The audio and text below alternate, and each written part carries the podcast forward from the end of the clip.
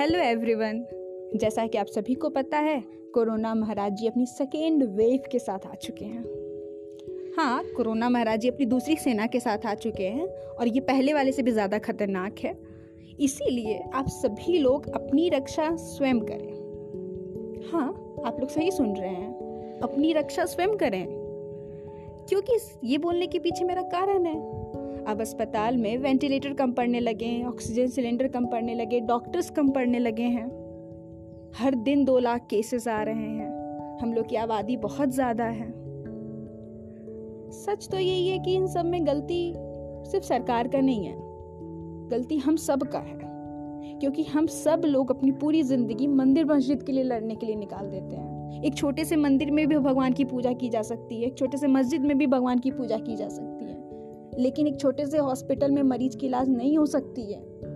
हम लोग अस्पताल के लिए नहीं लड़ते हैं। और अस्पताल बनता कैसे है?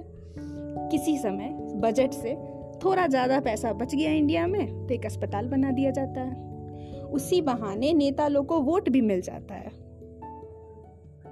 हम भारतीयों की आदत है, हर चीज़ में संभावनाएं ढूंढ लेते हैं। तो हमने कोरोना को भी राजनीति से जोड़ लिया।